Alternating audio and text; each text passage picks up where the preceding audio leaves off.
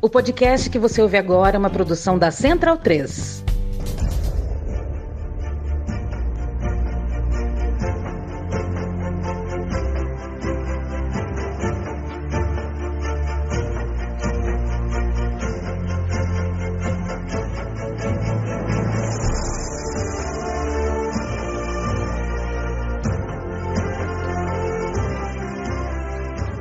Amiga e amigo da Central 3, da Bundesliga no ar, este é o podcast Bundesliga no ar. Eu me chamo Leandro Amin, estou ao lado de Gerd Wenzel, autoridade máxima em futebol alemão na República Federativa do Brasil, onde tanto eu quanto ele estamos, embora, olhando as imagens, nem pareça que a gente está no mesmo país. Eu gravo com um ventilador na minha cara, sem camisa, porque tá um calor do diabo. E o Gerd Wenzel tá todo encapotado com hobby, com pullover, com polaina. E estamos no mesmo país, né? Como é grande o Brasil. Tudo bem, Gerd? Tudo bem. O Brasil é um continente, né? De tamanho continental. É uma coisa realmente impressionante. Eu passando frio aqui em casa porque o isolamento térmico nas casas brasileiras, sejam apartamentos ou casas, não entra no projeto de engenheiros e arquitetos, né? Não entra. Então, você passa frio dentro da sua própria casa se você não tiver um aquecimento central. Como é que você consegue aquecer a sua casa inteira? Você pode comprar um aquecedorzinho para ficar na sala de estar. Muito bem. Aí você sai da sala de estar, vai para a cozinha é uma geladeira. Ou vai para o dormitório, especialmente aqui no sudeste, né? Sudoeste, e também no sul do Brasil, é um problema sério. Muito bem. Mas tudo isso não foi problema em Sevilha, né? Que tinha também um calor de 33 graus em Sevilha para a final da Liga Europa. E faltou água no estádio. Faltou água. Caramba. Água. Quiosques fecharam porque não tinha mais água. Porque a água de torneira lá na Europa costuma ser potável, pelo menos na Alemanha é, não sei se na Espanha é também. Mas faltou água de tudo quanto é jeito, seja em garrafinha, seja de torneira. Teve torcedores desidratados. Dezenas de torcedores desidratados. Então, o estádio do Sevilha mostrou claramente que ele não tem a menor condição de receber uma final de um torneio internacional como a Liga Europa ou de um jogo da Champions League. Não tem condição. Quer dizer, isso ficou claramente demonstrado ontem. E mas outra, isso... Né, hein? Não, pode completar, desculpa. Mas isso à parte, vamos falar do que interessa mesmo, que é essa campanha do Eintracht Frankfurt na Liga Europa. Não perdeu um jogo. Fadas, né, Gerd? Não perdeu um jogo. Não perdeu um jogo. O Eintracht Frankfurt terminou esse torneio invicto. Salvo engano da minha parte, 7 vitórias e 6 empates. Então, é uma campanha de tirar o chapéu. E isto considerando que o Eintracht Frankfurt terminou o campeonato alemão em 10º lugar. É um caso de se pensar mesmo, né? Um time mediano, mas que faz uma campanha na Liga Europa, eliminou o Barcelona, só para... Ok, o Barcelona não é mais aquilo, tal, papi, papá, mas eliminou o Barcelona. Eliminou o West Ham. O West Ham está em qual lugar na Premier League? Está em 4º lugar. Salvo engano da minha parte, não sei como é que está a tabela hoje. Então, olha, foi uma jornada épica. Não sei qual é o seu pensamento a respeito, eu gostaria até de ouvir um pouquinho. Gerd Wenzel, duas grandes histórias estavam opostas ali no estádio do Sevilha, que inclusive é uma cidade que tem um outro estádio, né? Na verdade tem três estádios na cidade, o do Sevilha, o do Betis e um que é da municipalidade, que é inclusive o maior estádio, a seleção espanhola joga lá, a Eurocopa, né? A seleção da Espanha jogou lá na Eurocopa, é um estádio com capacidade maior de público. Considerando o número de gente que ficou do lado de fora, e tinha um estádio dentro e mais de um estádio fora, né? Sem ingresso. Acho que foi um golpe de azar, assim, né? Porque se a final com todo respeito, Parma e Vila Real são duas cidades pequenas e torcidas pequenas, talvez aqui o estádio do Sevilha desse conta do público. Agora, Rangers, que há 10 anos atrás deixou de existir, um clube que fechou, contra o Frankfurt, que 10 anos atrás estava na Série B, rebaixado no campeonato alemão, que conseguiu renascer também com o tempo e tem agora tinha um momento de glória ali, duas torcidas muito engajadas. O que a torcida do Frankfurt fez no ano, acho que é prêmio da FIFA, com certeza. A FIFA sempre premia uma torcida, né, todo ano. A invasão a Barcelona é o grande caso de torcida no ano. Essas torcidas alemãs estão muito de parabéns, a gente vai falar da torcida do Stuttgart daqui a pouco também. Mas acho que essas duas histórias colocadas frente a frente só poderiam mesmo dar um jogo muito tenso, muito, muito emocionante. O jogo em si, acho que foi muito travado. Tanto que, enfim, a gente tem 2 gols na partida, 2 gols que vêm de erros muito estranhos, né? O gol do time escocês vem de um erro do brasileiro Tuta, muito esquisito, né? Um tropeço, ele sente uma dor ali. Ele se contundiu. Na verdade, ele se contundiu, né? Ele se autocontundiu. É isso. Parecia que foi um estiramento. Não... Mas, enfim, tanto é verdade que ele foi substituído na hora, né? Pois é, e o gol de empate do time escocês também vem do time alemão, vem numa falha da zaga, né? O zagueirão do Rangers, e deixa uma bola simples passar por ele no primeiro pau. E a prorrogação inteira, por exemplo, foi muito arrastada, né? Muita eletricidade no ambiente, mas um jogo muito arrastado. Seja como for, esse programa fala de futebol alemão, né, Gerd? A gente é solidário à linda história do Glasgow Rangers, que agora virou só Rangers, né? Depois da sua refundação após a falência. É uma história linda, mas a gente está aqui para contar a história do Frankfurt. E a história do Frankfurt é a história de um goleiro que foi vendido para o Paris Saint-Germain com o sonho de ser um goleiro de ponta, e acabou voltando para Frankfurt para ser feliz. Foi o cara que defendeu o pênalti, a quarta cobrança, é um dos heróis da conquista. Tem a história do Borré, que tão importante nas quartas de final, na semifinal, bateu o pênalti derradeiro, o pênalti do título. E alguns outros jogadores de lugares tão diferentes do mundo, como Sérvia, como Japão, um time que tem a sua parte brasileira também na zaga, um time que conseguiu construir uma força coletiva, né? Um time que acho que você não tem um grande craque, você não tem um jogador que é o centralizador técnico do time, mas é um time que funciona como engrenagem, como estrutura solidária ali, um time muito forte coletivamente. Em 80, né? Copa, em 80 ganhou a Copa UEFA, na realidade.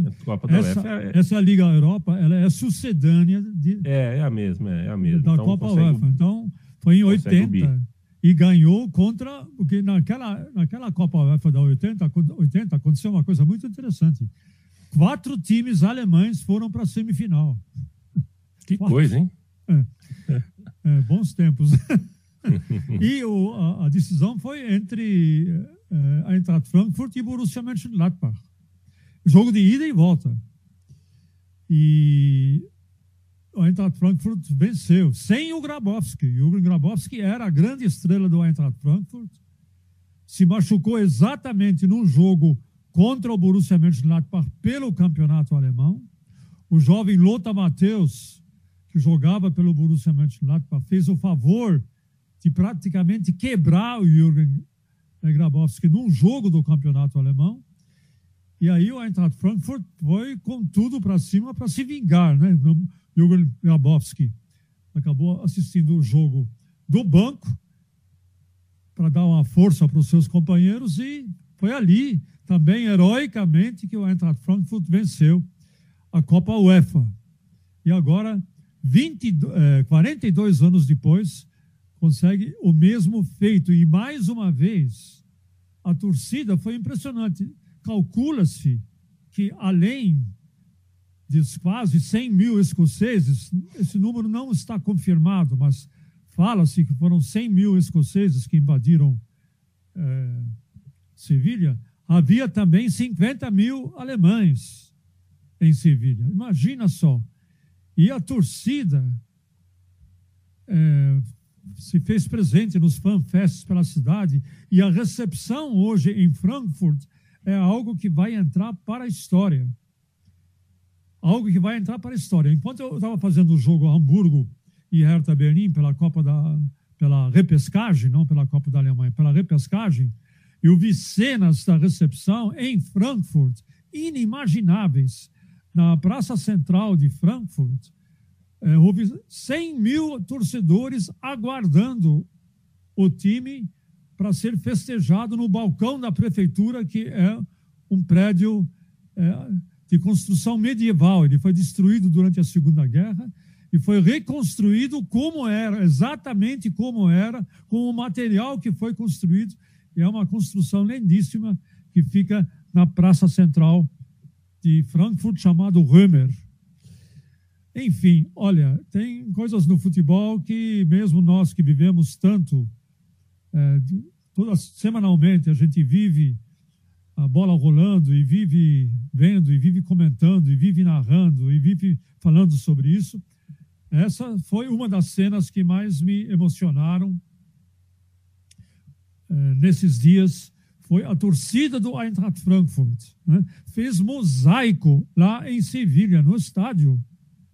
Não apenas gritam, fizeram mosaico, Leandro. Então, eu só tenho que tirar meu chapéu. Pena que faltou água lá, né? Mas, enfim, coisas do futebol e coisas da má organização, né? Que a gente também vê muitas vezes em outros locais. Olha, meu grande abraço a todos os torcedores do Eintracht Frankfurt, ao Eintracht Frankfurt, ao Tuta, tomara que ele se recupere logo, porque ele, inclusive, renovou seu contrato com o Eintracht Frankfurt até 2026, um dia antes de embarcar para Sevilha. Isso foi comemorado, inclusive, no avião que eles viajaram. Foi comunicado que Tuta renovou oficialmente o contrato. O time, a comissão técnica, os jogadores, todo mundo levantou e bateu palmas para o Tuta. Ele é muito querido. Ele é muito querido lá no Eintracht Frankfurt e foi infeliz, né? Ele teve um autoestiramento, ele se autocontundiu numa disputa de bola, não conseguiu chegar na bola e acabou saindo e foi substituído. Mas, enfim, é uma grande conquista. Quer dizer, um time alemão consegue fazer bonito. Normalmente, quem faz bonito é o Bayern de Munique, que salva a pátria. Quem salvou a pátria, dessa vez, no cenário europeu, foi o Eintracht Frankfurt, campeão da Liga Europa e 11º colocado, olha só, 11º colocado na tabela de classificação do campeonato alemão. E acho que essa conquista e essa campanha, antes mesmo do dia de a gente falar da conquista em si, mas a campanha do Frankfurt é uma campanha que simboliza uma... Enfim, eu acho que o ambiente do futebol alemão, enquanto a gente pensa que a gente tem um clube só dominando a virtude esportiva no cenário nacional, um time que é 10 vezes seguida campeão alemão, você pensa, pô, isso tem um impacto dificultador para você vender o campeonato. Porque, poxa, né, o evento, o espetáculo do futebol, você precisa que você tenha um pouco de imprevisibilidade e tudo mais.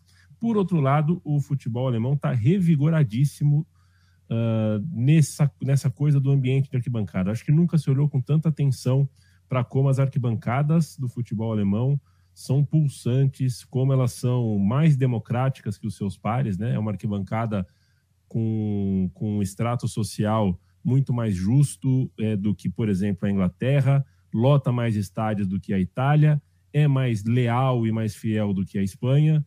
Então, as arquibancadas da Alemanha estão sendo um frescor, uma bomba de frescor. É muito bom ver a torcida do Frankfurt fazer o que fez. E para a gente já começar a falar de futebol doméstico, Gerd, Quero falar sobre duas torcidas, na verdade sobre duas atuações, uma sobre o Hamburgo, que agora está mais perto da elite do que o Hertha Berlim, porque venceu o jogo de ida do playoff, e o Stuttgart, que conseguiu uma virada sensacional no seu destino, no último minuto conseguiu marcar o gol que o tirou do playoff, o tirou do risco de rebaixamento, e teve invasão maciça da torcida também no gramado do Stuttgart. E uma trinca, a torcida do Werder Bremen também fez um show no dia do seu acesso, tomou conta das ruas da cidade, invadiu o gramado, invadiu o estádio. Muito bonito de ver essa relação em vários cantos do mapa alemão. E a gente deve também olhar, nesse sentido, o comportamento dos seguranças, né? Dos monitores. Não houve pancadaria. Não houve tentativa de impedir, né? Não houve, foi aberta a válvula de escape para festejar. Sofreram tanto, né? Aconteceu isso também com o Schalke 04, na rodada anterior, né? Também houve mais ou menos 2.000, 3.000 torcedores que invadiram o campo, quando o Schalke, na rodada anterior, na 33ª rodada, conseguiu carimbar a sua vaga ao derroter o São Paulo, que era um time, inclusive, que ainda tinha esperanças de subir para a primeira divisão. Ao derrotar o São Paulo na 33ª rodada, o Schalke, no seu campo, também foi festejado. Então, nós tivemos essa presença maciça de torcedores. Não acontece só num clube. Acontece no Schalke, acontece no Hamburgo, acontece no Werder Bremen, acontece no Hertha Berlim, acontece no Union Berlin, porque na Alemanha existe uma ligação simbiótica do clube com a sua comunidade, né? Que é a comunidade da cidade. Claro, há torcedores do Borussia em tudo quanto é lugar do mundo, mas o núcleo duro, aquele núcleo que permanece fiel ao clube, chova ou faça sol, na doença e na saúde, na alegria e na tristeza. É um casamento indissolúvel. Esse casamento, ele passa de pai para filho, de filho para neto, e por aí vai. Então, você tem essa união entre a torcida e esse significado que o clube tem para o torcedor.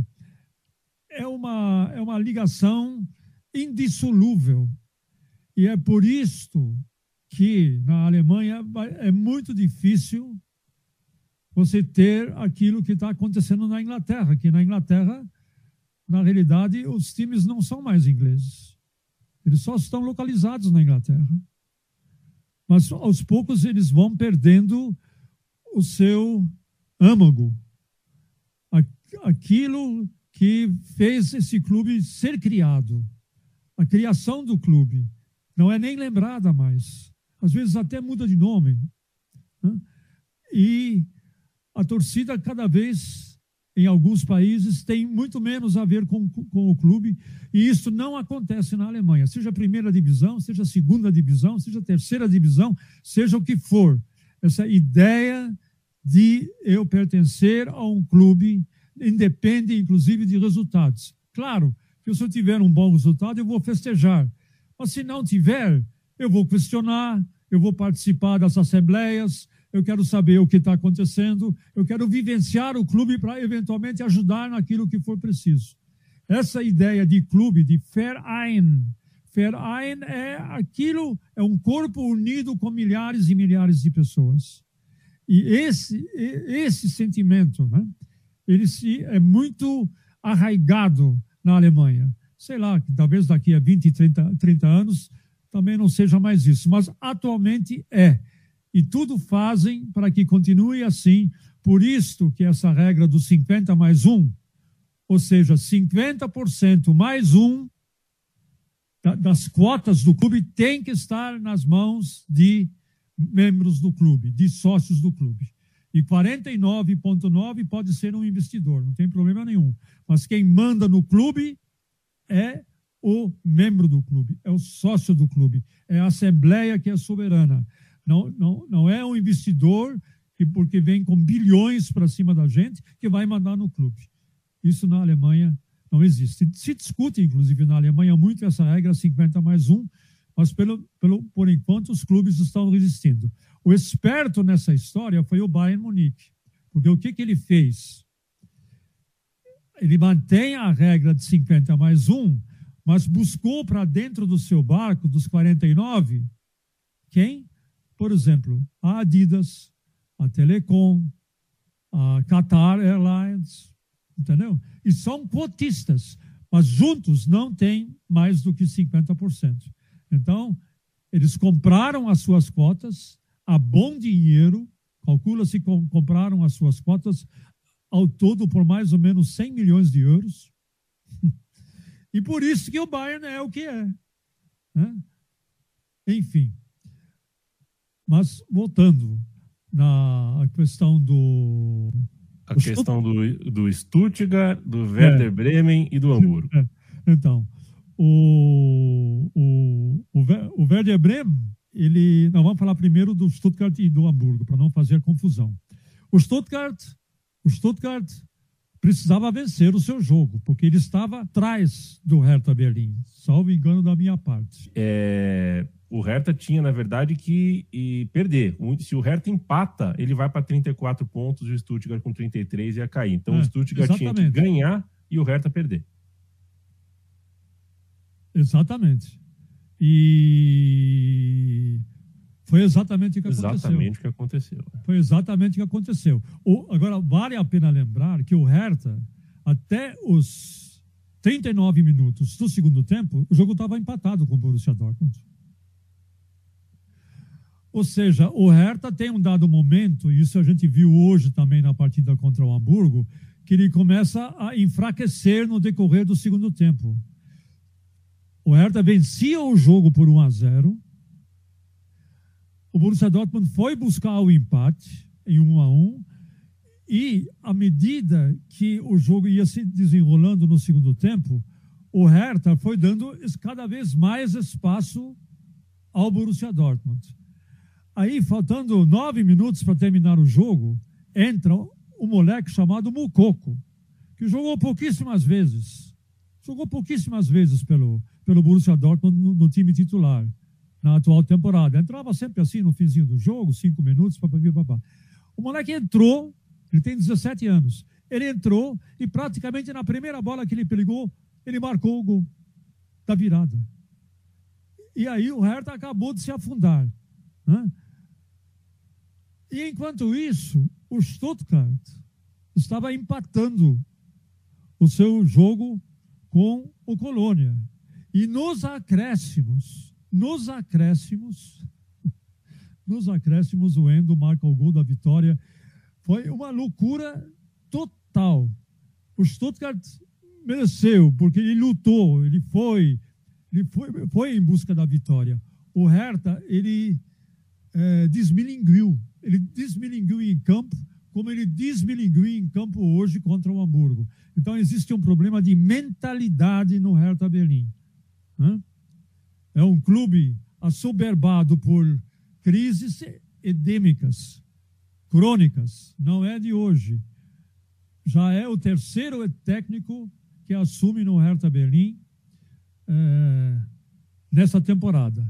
Começou com Paul Dardai, demitido, depois veio o Tayfun Korkut, demitido, e aí lançaram mão do Felix Magath, um dinossauro, né? Para salvar a pátria, e ele não está conseguindo fazer, não tá conseguindo fazer o time andar. E fora problemas administrativos, enfim. Então, tudo indica que o Hertha Berlim deva ir para a segunda divisão. E, enquanto isso, o Werder Bremen, né, que só precisava de um empate, né, para subir para a primeira divisão, o Werder Bremen consegue uma vitória categórica sobre o Regensburg e garante a sua passagem direta para a Bundesliga. Ou seja, foi uma vitória que o Werder Bremen, passando apenas uma única temporada na segunda divisão, a exemplo do Schalke, consegue voltar imediatamente. Então, foi fundamental essa vitória e foi fundamental essa volta imediata, porque imediatamente voltam patrocinadores, imediatamente eles podem planejar, porque vai entrar mais dinheiro, né, por conta das cotas televisivas, e imediatamente eles poderão reforçar o time. E o Hamburgo, veja só, o Hamburgo, ele acabou ficando em terceiro lugar na tabela de classificação, porque ele terminou a tabela com o mesmo número de pontos do Darmstadt. Ambos têm 60 pontos. O que determinou que o Hamburgo fosse para a vaga da repescagem? Determinou que, no finzinho do jogo, ele conseguiu fazer um gol contra o Hansa Rostock e venceu por 3-2 na Bacia das Almas, mas com mentalidade. Ele foi buscar o resultado, porque sabia que o empate não lhe serviria. Se o Hamburgo empatasse com o Hansa Rostock, quem iria para a repescagem era o Darmstadt, por conta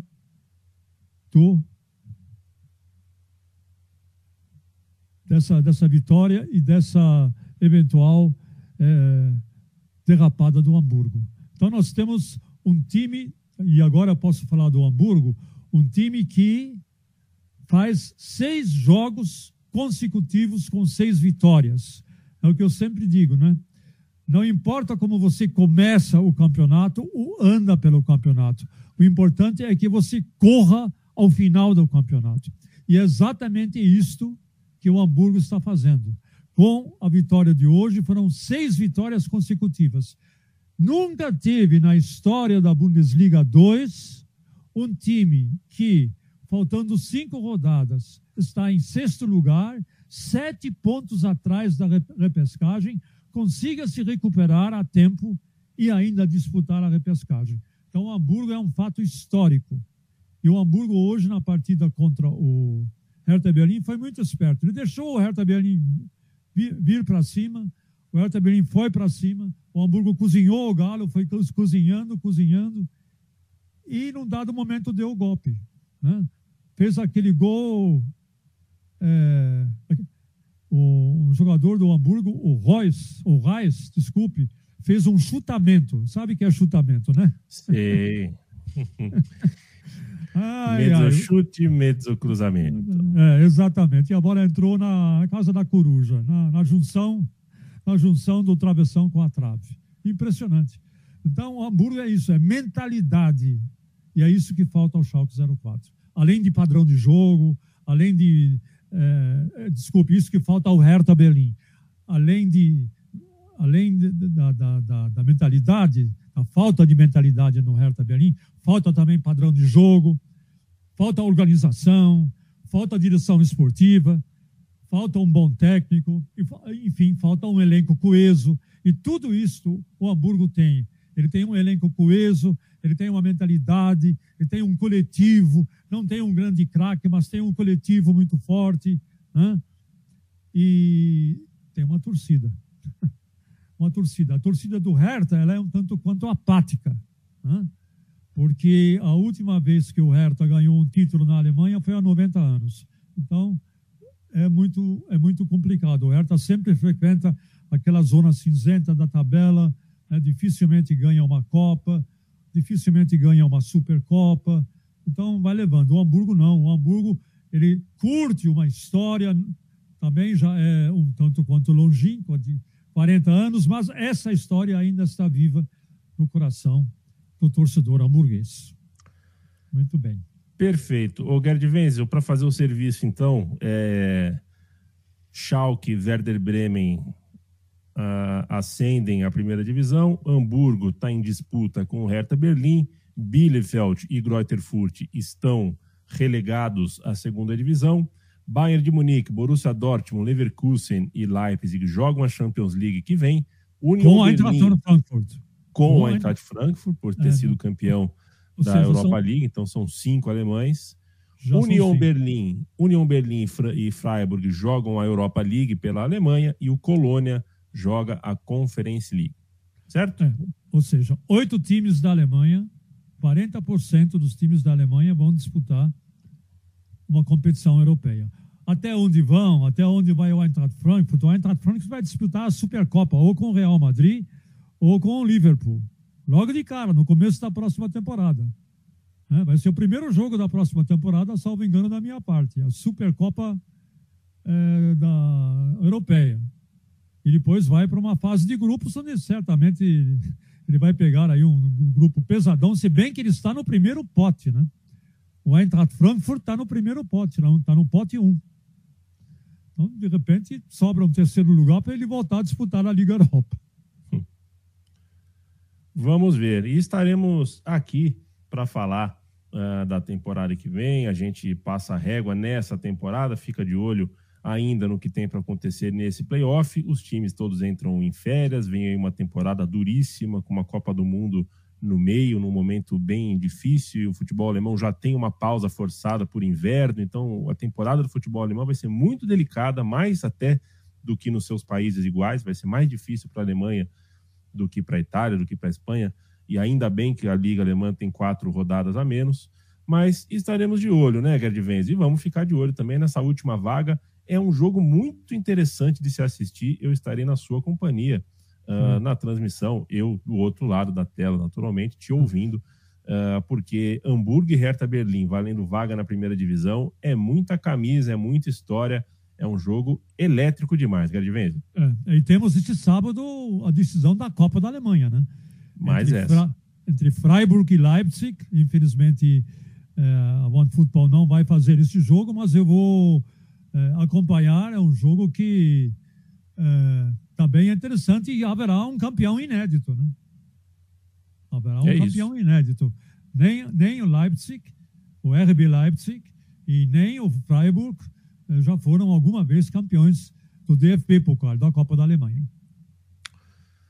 É isso, seu Gerd. Falamos, então, Bundesliga no ar, sempre à sua disposição. Visite nossa cozinha, central3.com.br, apoia.se/Central3. É sempre um prazer ter a tua companhia, o amigo e amiga da Bundesliga no ar, e sempre um prazer inenarrável ter você aqui ao meu lado, trocando ideia. Gerd Wenzel, um grande abraço para você, viu? Um grande abraço para você também, um bom fim de semana, e na semana que vem a gente se fala rapidamente, né? Sobre a Copa da Alemanha e sobre a repescagem e sobre outras fofoquinhas que porventura possam aparecer. E sobre para onde iremos nas férias do futebol alemão. Muito bem, é isso aí. Beijo, companheiro, até a próxima. Até a próxima, um abraço.